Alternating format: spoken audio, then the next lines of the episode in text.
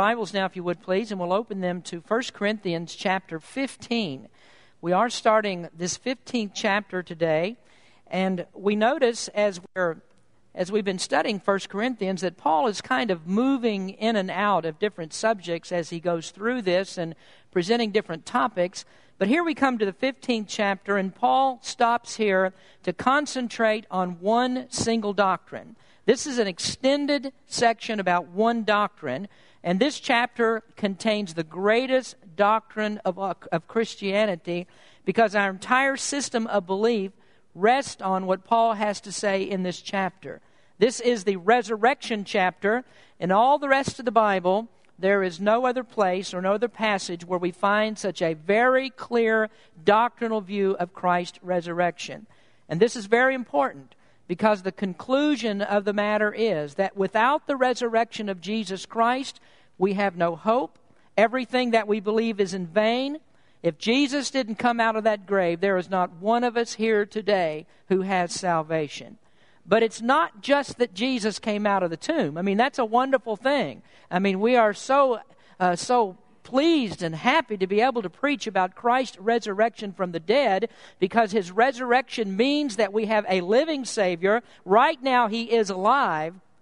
But this chapter is also given to teach us something else, and Paul concentrates on this, and that is what happens to our bodies. What happens to us because of Christ's resurrection? So Paul's going to deal with this in 1 Corinthians chapter 15. For the next two weeks, we're going to discuss the gospel of Jesus Christ. That's how Paul begins this chapter. He starts out with an explanation of the gospel, then he's going to tie that in to what it means for what will happen to our bodies. Now, I'd like for you to stand with me, please, as we read God's word today. If you haven't already done this, you should uh, mark in your Bibles 1 Corinthians chapter 1, verses 1 through 4. If you want to pencil it in on the side, underline, whatever means that you, that you use to do this, you ought to note this because this is the Bible's explanation of the gospel. The word gospel, we know, means good news, but here Paul tells us exactly what that good news is. Now, today we're going to read down to verse number 11, but the sermon's only going to go as far as verse number 4. Then, part number two, next week we come back and we'll pick up verses 5 through 11. So, if you'd please look at 1 Corinthians 15, beginning in verse number 1. He says, Moreover, brethren, I declare unto you the gospel, which I preached unto you, which also ye have received, wherein ye stand, by which also ye are saved, if ye keep in memory what I preached unto you, unless ye have believed in vain. For I delivered unto you first of all that which I also received, how that Christ died for our sins according to the Scriptures, and that he was buried, and that he rose again the third day according to the Scriptures. Now, verse number five, he, he starts to tell us about those who witnessed the resurrection of Christ, and that he was seen of Cephas, then of the twelve, and after that he was seen above five hundred brethren at once, of whom the greater part remain unto this present, but some are fallen asleep. That means that some of them were alive who saw the resurrection, but some have already passed away. Verse 7 After that, he was seen of James, then of all the apostles. Last of all, he was seen of me also, as one born out of due time. For I am the least of the apostles, that am not meet to be called an apostle, because I persecuted the church of God. But by the grace of God, I am what I am and his grace, which was bestowed upon me, was not in vain, but I labored more abundantly than they all. Yet not I, but the grace of God which was with me. Therefore, whether it were I or they, so we preach, and also, or so ye believed. Heavenly Father, as we come to you today, we thank you for uh, the gospel of Jesus Christ. Lord, help us to understand this better if there's anyone here today who doesn't know you as their personal Savior, I pray, Lord, that they just might pay very close attention to everything that's said today as we present the gospel of Jesus Christ. This is what must be believed in order for people to be saved. Lord, use the message today. In Jesus' name we pray. Amen. You may be seated.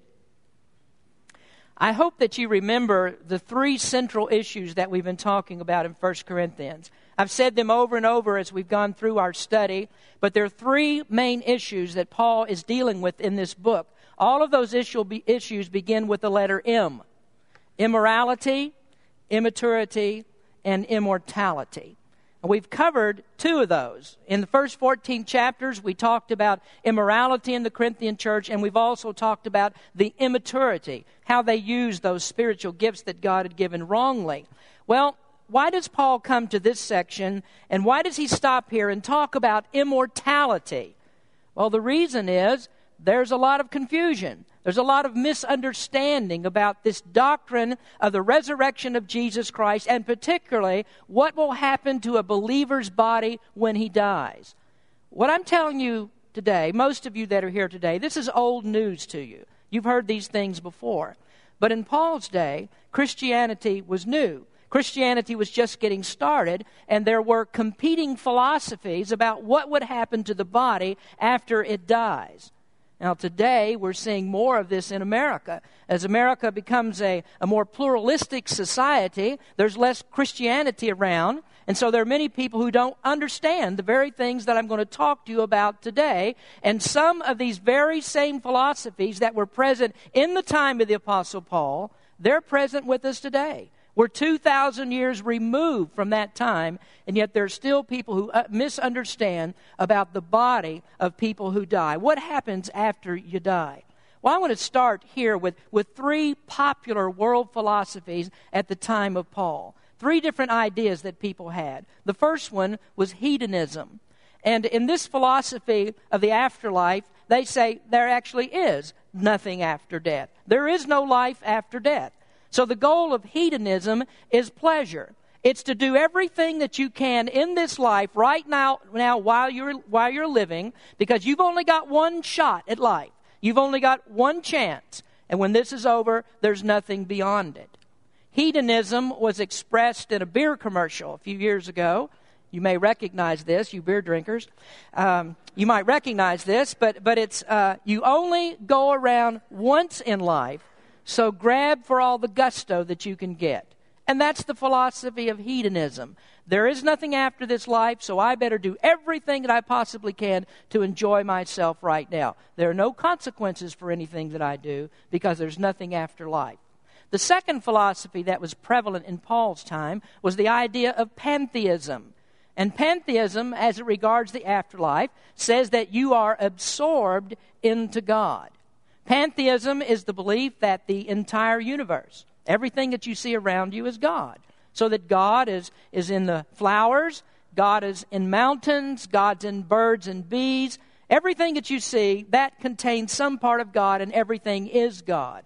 And so they believe that when a person dies, the body decays, and it, as it decays, it's absorbed back into this universe. And so what pantheists believe and this is really the belief of New Age people today, what they're trying to do is get in touch with this whole idea or the realization of their oneness with the universe. When they die, they're just absorbed into God. Third idea at Paul's time was Platonism.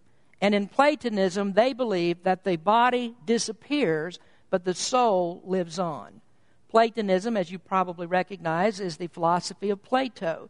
There's a lot of things that are involved in that, and we don't have time to go into it. Neither could I probably explain to you everything that Plato taught. Plato taught. But as it concerns the afterlife, Plato espoused an opinion that was prevalent among the people at the time called the Gnostics. And the Gnostics were people who believed that the soul itself is eternally existent, it's always been here, but the body is not. The body will die and the body will disappear, but the soul lives on. All three of those philosophies are wrong. There is an afterlife. There is no such thing as nothingness. You don't become God when you die. And when a Christian dies, his soul goes to be with the Lord. And the Bible teaches that eventually his body will also. So, this is why Paul says, Moreover, brethren, I declare unto you the gospel, because it's the gospel that clears up all of this confusion. And so, if the Corinthians were concerned about immortality, what they needed to do was just go right back to the gospel of Jesus Christ, and that'll explain to us what happens to the body. The gospel is the very basis for our understanding. So, this is what we want to do. We want to look at the gospel. Today, we call, I'm calling this an analytical description or an analytical view, an analysis of the gospel. So let's just hold this gospel up and we're going to see what it's all about. The first thing I want you to notice regarding the gospel is actually the preaching of the gospel. The preaching of the gospel of Christ, because the means of getting this information out to you, what this is all about, comes by preaching. Now, if you look at the first verse where Paul uses the word gospel, you also see the word preach there. Gospel and preach actually come from the same root word. Gospel means good news, and to preach means to declare the good news, to proclaim the good news. We also get the word evangelize from this very same word.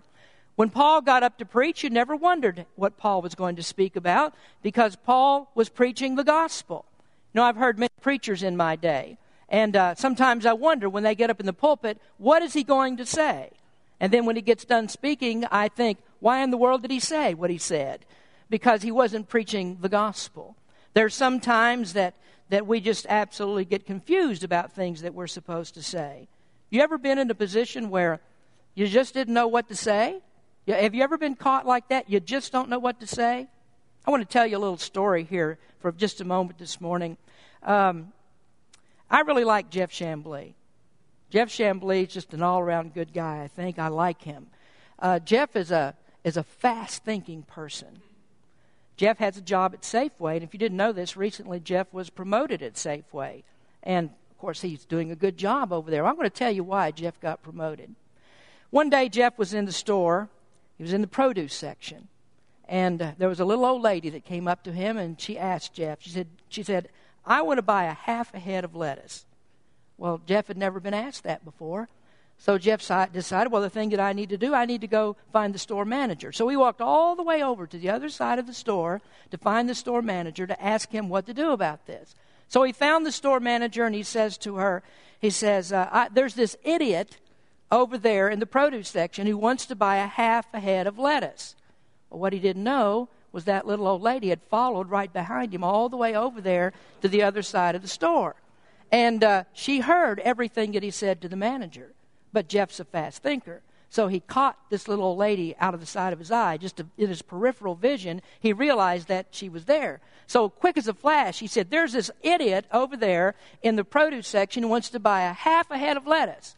And this sweet dear lady right here wants to buy the other half. well, the store manager thought, That's fast thinking. He realized that. He, he, he saw that Jeff's a fast thinker. So he says, Son, he said, Son, you're pretty fast on your feet. You're a fast thinker. He said, Where are you from? And Jeff said, Well, I'm from North Carolina, sir. I'm from the place where they have the ugliest women and the best basketball teams. And his boss said, Son, do you realize that my wife is from North Carolina? And Jeff said, Well, what team does she play for? Sometimes we get stuck about things that we need to say but when the Apostle Paul got up to preach, there was no mistaking about what he was going to talk about. He was going to preach the gospel of Jesus Christ. Now, sometimes uh, people will go to church and the preacher will get up to preach, and he'll stand up there and he'll say, Bless God, you are dying and you are going to go to hell. You are a sinner. And if you don't do something about it, hell is wide, gaping open for you to receive your unworthy soul. Then he goes on into talking about your drinking and your cussing, you're running around with other women. And people go out of the church and they say, Wow, he really poured it on today. He really preached to us the gospel. No, he didn't. That's not the gospel. That's the bad news. Now, for sure, you have to know the bad news. All of those things are true. You are a sinner. Without Jesus Christ, you will die and you will go to hell if you haven't trusted him. But that's not the good news. The good news is what Jesus came to do to correct all of that bad news.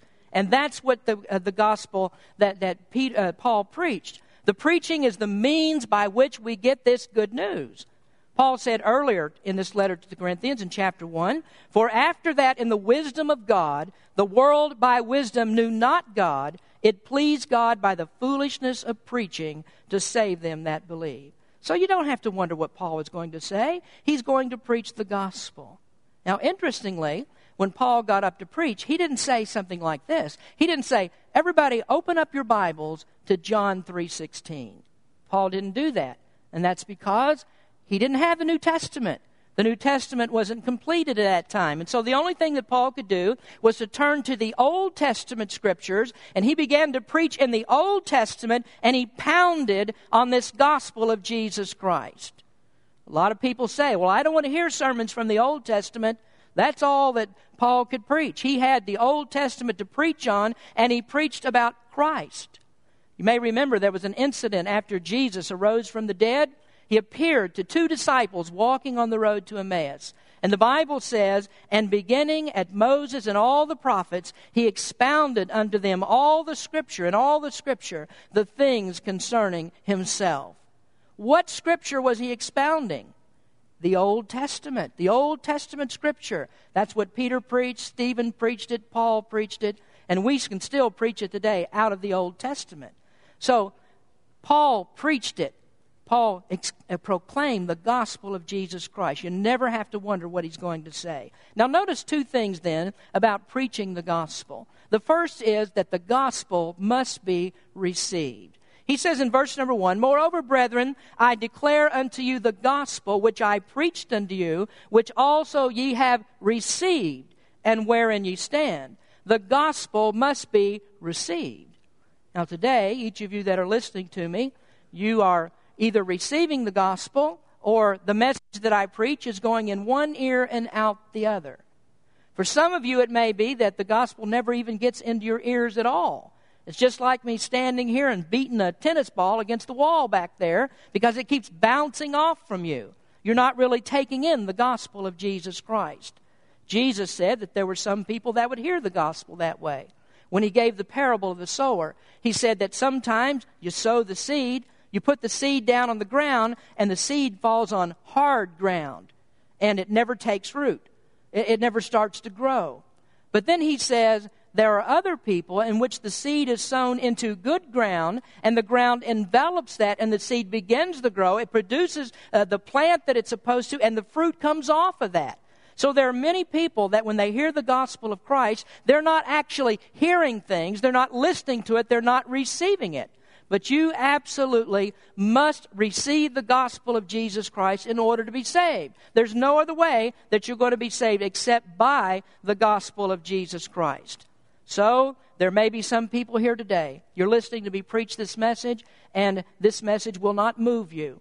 I can talk to you about the death of Jesus Christ. I can tell you how he went to that cross for your sins. I can tell you how he arose from the grave, but it won't make a bit of difference to you at all Instead, you will sit there, you won't be moved by it. It makes no difference. There's nothing taking place in your heart. And some of you may even wonder today, why did I even show up for a church service? Because you're not interested in the gospel. But on the other hand, there are people here today, I believe, that are ready to receive the gospel. You, are listening to it, it's convicting and it's refreshing to you. You want to hear about Jesus. Well, what's the difference in these two people? The difference is that God has prepared the heart. God prepares the heart to hear the message. God's the one who enables you to understand it. And so the gospel will only take effect in your heart as God enables you to hear it. So when Paul talked to the Corinthians about this, he said, Now, you believe this. Obviously, there's something that's taken place here. You are living proof of the effects of the gospel. You've received it as seed into good ground. And so the gospel has taken effect in your life. He says you're saved by it. That's what he says in verse number two, by which also ye are saved. And so if you want to be saved, the gospel is the only thing that will work. This is all that will do for the salvation of your soul. But that's not all that he says here. Here in the end of verse number two, he says, unless ye have believed in vain. So next then, the gospel not only is to be received, but it is to be believed. It must be believed. You see, your heart, your mind, uh, your ears can all be opened by God to receive this gospel, but then you have to believe it. You can listen to the gospel, you can hear about it, you can evaluate it, but it's not until you actually believe it. That's when the gospel begins to take effect. So God gets everything ready for you. He prepares your heart for it, but then He tells you, you must repent and believe this gospel. Well, what does it mean to believe? Does it mean that you just acknowledge that all these facts are true? Do you just say, well, yes, uh, there was a man named Jesus. He lived a long time ago, and the Bible says that he lived, and so, yeah, I, I believe that. You might even say, well, I, I believe that Jesus was the Son of God, and I believe that Jesus died on the cross. I could go out today and walk the neighborhoods of Rohnert Park up and down each side of the street, and I promise you, I'll find many, many people, if not most of the people, who would agree to those statements I've just made. You live here, you know some people might need some prompting to say it, but uh, they would probably agree with everything that I've just said. Does that mean that all these people that agree to that are saved people? No. There are thousands and even millions of people who say, those are the facts, and I do believe the facts. Saving faith is more than just believing facts. Saving faith is when you take this information down in your soul this is when you ingest the truth and when the truth becomes a part of you. You just don't say, well, it's true. I believe it. I believe is the operative thing here. Believe actually comes from a word that means to drink. And that's what you have to do with the gospel of Christ. And with Jesus, you must drink him in. Isn't it remarkable that Jesus told the woman at the well, He said, If you drink of this water, speaking of the water of eternal life that He'd give her, He says, You'll never thirst again if you drink of this water. That's what Jesus was teaching. You have to ingest this truth, you must receive His life. And if you don't do that, if it doesn't become a part of you, then you haven't really believed. So, saving faith is not giving mental assent to the facts of the gospel. Saving faith is a personal thing. This is when you actually believe that Jesus came personally to save you from your sins. And if there never was another person upon the face of this earth that believed that that was true, you believe it because Jesus came and he died for you. But do you know there are many people that don't preach the gospel that way? They don't think that there was any particular person that Jesus had in mind when he came to die. Jesus just came to this earth for the, for the mass of humanity. So you just either leave this, take it, or leave it. Uh, you're just one in the number of a blob of people out there that Jesus came to die for. Sometimes we complain when the bank or when a merchant or, or when the government just considers us to be nothing more than an account number. Doesn't that bother you when that happens? Well, some people preach the gospel that way. Only it's even worse than that because they didn't think God even took time to assign you a number. But the gospel that I believe and the Christ that I believe in knew everything there is to know about me. Even the very hairs of my head are numbered. Jesus knows exactly who I am and everything about me. You know, I love that song that says, When the roll is called up yonder, I'll be there. And I love it so much because I know that my name's going to be called up there because God wrote my name before the world ever began. And so Jesus came into this world. He knew me specifically and he came to die for me. Saving faith is in a personal Savior. And that's what makes it different from just reciting all the facts and believing there was an historical person named Jesus. Now, notice that he says here, unless you have believed in vain. Now, pay close attention to me. This means unless you have believed something did not produce any effects. So here you have a warning against anyone who claims that they are a believer in Jesus Christ and yet that belief never did anything to them. That belief did not change them. All over America today, there are preachers who will tell you this. They'll say, Say these words, pray this prayer, say this, and then you'll be saved. Then they give a little presentation. They tell people, just pray the prayer. That's all there is to it. Now you're saved. But what about all of those people that did that very thing? That they said that little prayer, and the person said, Well, now you're saved, but that person has never had a change take place in their lives. Salvation will produce a change. And if it didn't change you, then you didn't get saved.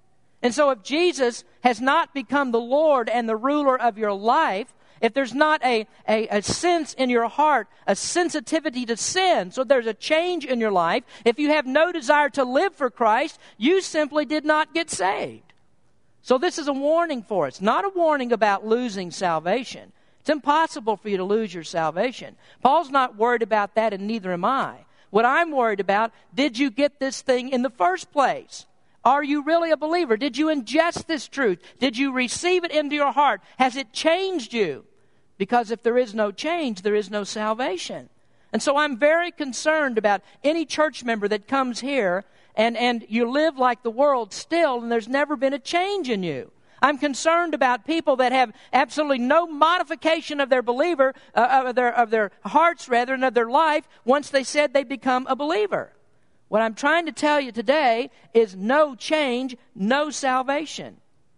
The preaching of the gospel is the means by which that information gets to you. You must receive it and you must believe it. There must be a change in you or there is no salvation. Now let's go on. We're, we're, analyzing the gospel, and in the next part, Paul tells us exactly what this gospel is. Next comes the parts of the gospel. Let's read verses 3 and 4 again. Now, you should have this underlined. This is important. Circle it, do something. Verse number 3 For I delivered unto you, first of all, that which also I received, how that Christ died for our sins according to the Scriptures, and that he was buried and that he rose again the third day according to the Scriptures. There are three parts to the gospel. All three parts are necessary. They all have to work together, and none works without any other part. The first part of the gospel that Paul presents to us is that there is a substitute for sinners. And this is what he talks about when he says that Christ died. The death of Christ. Christ died for our sins. The difference between gospel and no gospel is that without Christ, you would have to die for your sins. And I don't mean that you could die and do something about them and your sins could be taken away. I simply mean that there is a spiritual death that you are going to encounter, a second death that's going to come if you have not believed Christ as your Savior. But Christ came to die for us. Christ came as a substitute for sins. Romans chapter 3 says, the wages of sin is death. That means the payout for sin. The, the penalty for sin is your death.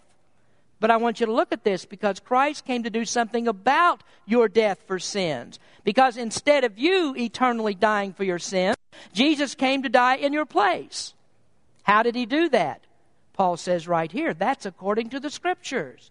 Now remember the Old Testament scriptures? Paul says the scriptures have something to say about this. They explain what it's all about. And so he used Old Testament scriptures. And there are many, many scriptures that tell us about Christ's death. But let's look at this one. In Isaiah chapter 53, it says, But he was wounded for our transgressions, he was bruised for our iniquities. The chastisement of our peace was upon him, and with his stripes we are healed. All we like sheep have gone astray. We have turned everyone to his own way. Listen to this last part. And the Lord hath laid on him the iniquity of us all. This is a scripture written 700 years before Christ came, and it talks about the death of Jesus Christ.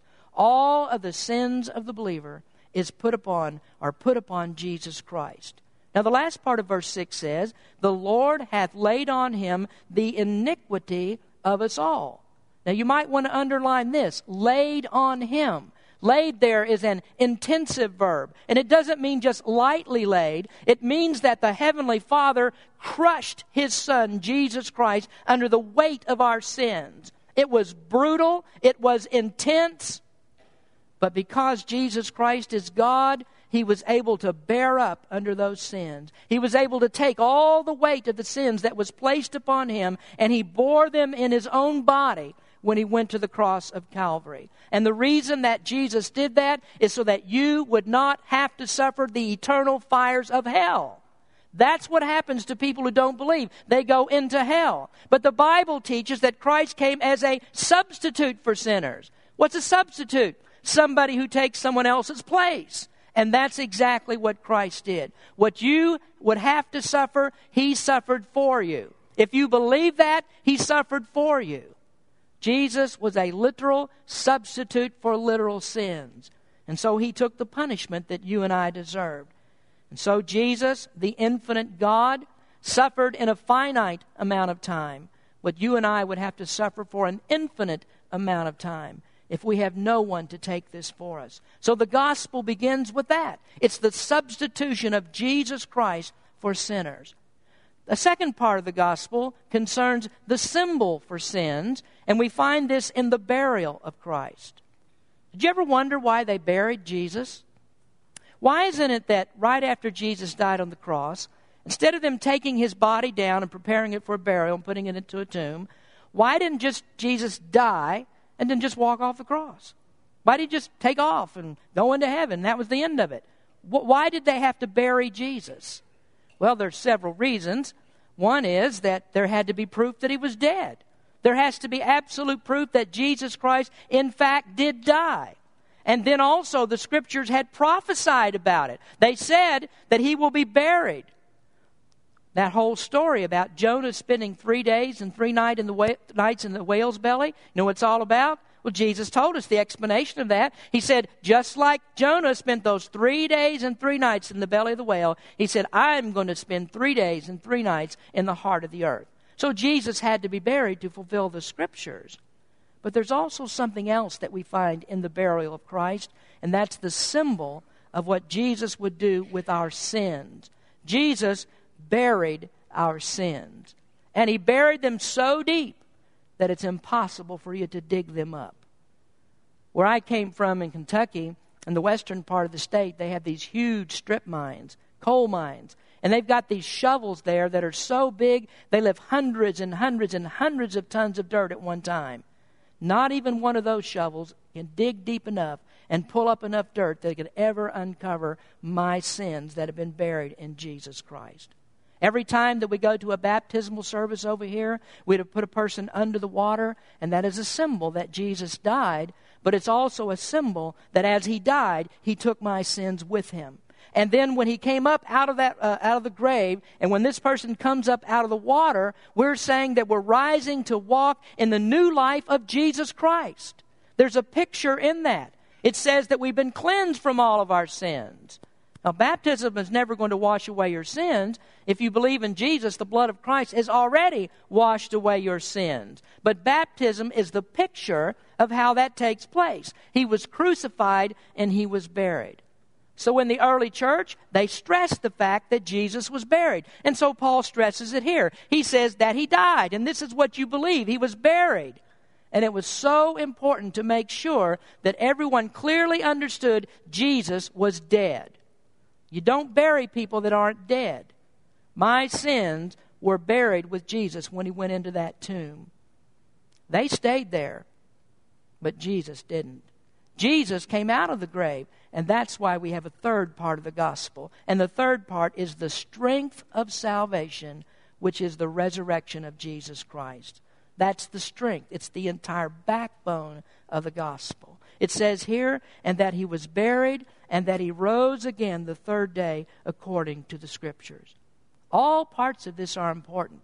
No part works without any other part. But here, Paul concentrates on the resurrection. He grabs hold of this, and he's going to develop that further throughout the rest of this chapter.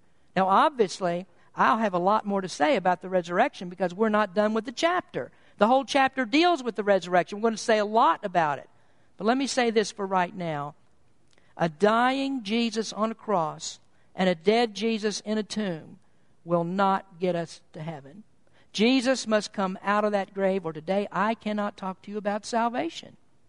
Paul is talking about this in Romans chapter 4, and he says in Romans 4, verse number 25, who was delivered for our offenses. Jesus was delivered for our offenses, and that means that he was delivered up to the death of the cross but listen to the last part. It says, and was raised again for our justification.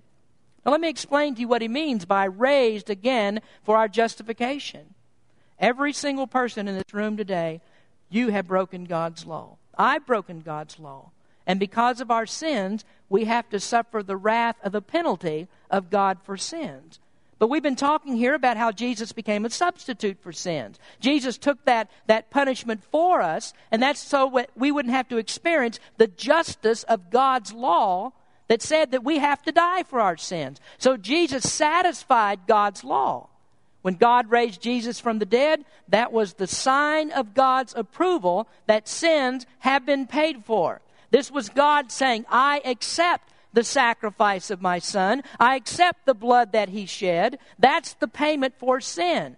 And that's what it means to be justified. God raised him for our justification. So the proof that we are saved is that Jesus rose from the dead and paid the penalty of our sins. That's what our justification is. And so when you believe in Jesus Christ, you have become justified. So that's when the guilty person, you and me as believers, we are declared completely pardoned from our sins. Now, do you see why I say that the, the resurrection is the strength? It's, it's the backbone of salvation. If Jesus did not come out of that grave, it would mean that God did not count anything that Jesus Christ did on our behalf as worth anything at all. It wouldn't work. Salvation without a resurrection does not work at all. But Jesus did die. Jesus is not in the tomb. He arose from the grave. And that tells us today, friends, the gospel works. It absolutely does work for you if you will believe it. Now, I have one last statement for your listening sheet today.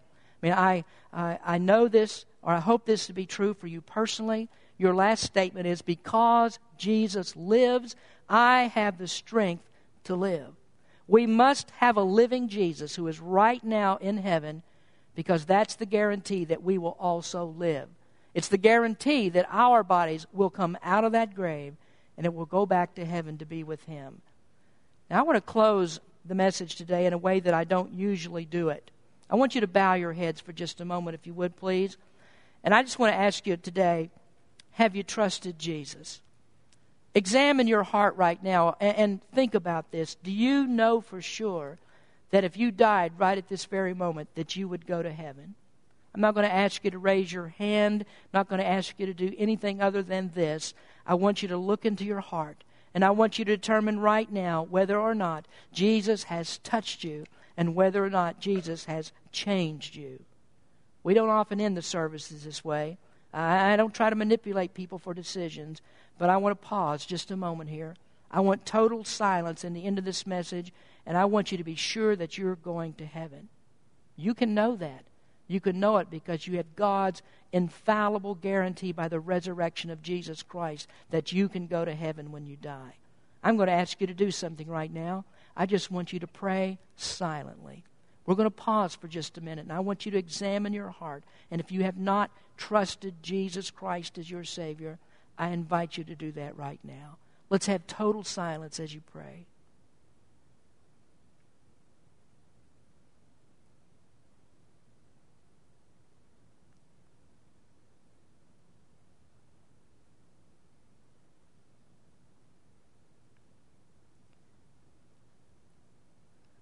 with your head still bowed, I'm going to pray. Then we're going to stand in our feet and we're going to sing, Jesus paid it all. If you've trusted Jesus Christ today, you need to make that known. You need to let people know that He's your Savior. I'm willing today to talk to anyone about salvation. If you want to know what to do next, if Jesus has saved you, you can just come as we begin our sing our invitation today. You can come up here, and I'll be happy to talk with you about your salvation. Heavenly Father, I pray that you might use the message today We've had some distractions. And Lord, we know that when the gospel is preached, the devil is always there. He's trying to uh, draw people's attention from what's being said of the gospel of Jesus Christ. But I ask you, Lord, to overcome that today. I ask you that you might speak to someone's heart, open their eyes, open their understanding to the gospel of Jesus Christ. And may you save some lost sinner this very morning. Speak to us, Lord, in this time of invitation, and we give you the praise. In Jesus' name we pray. Amen.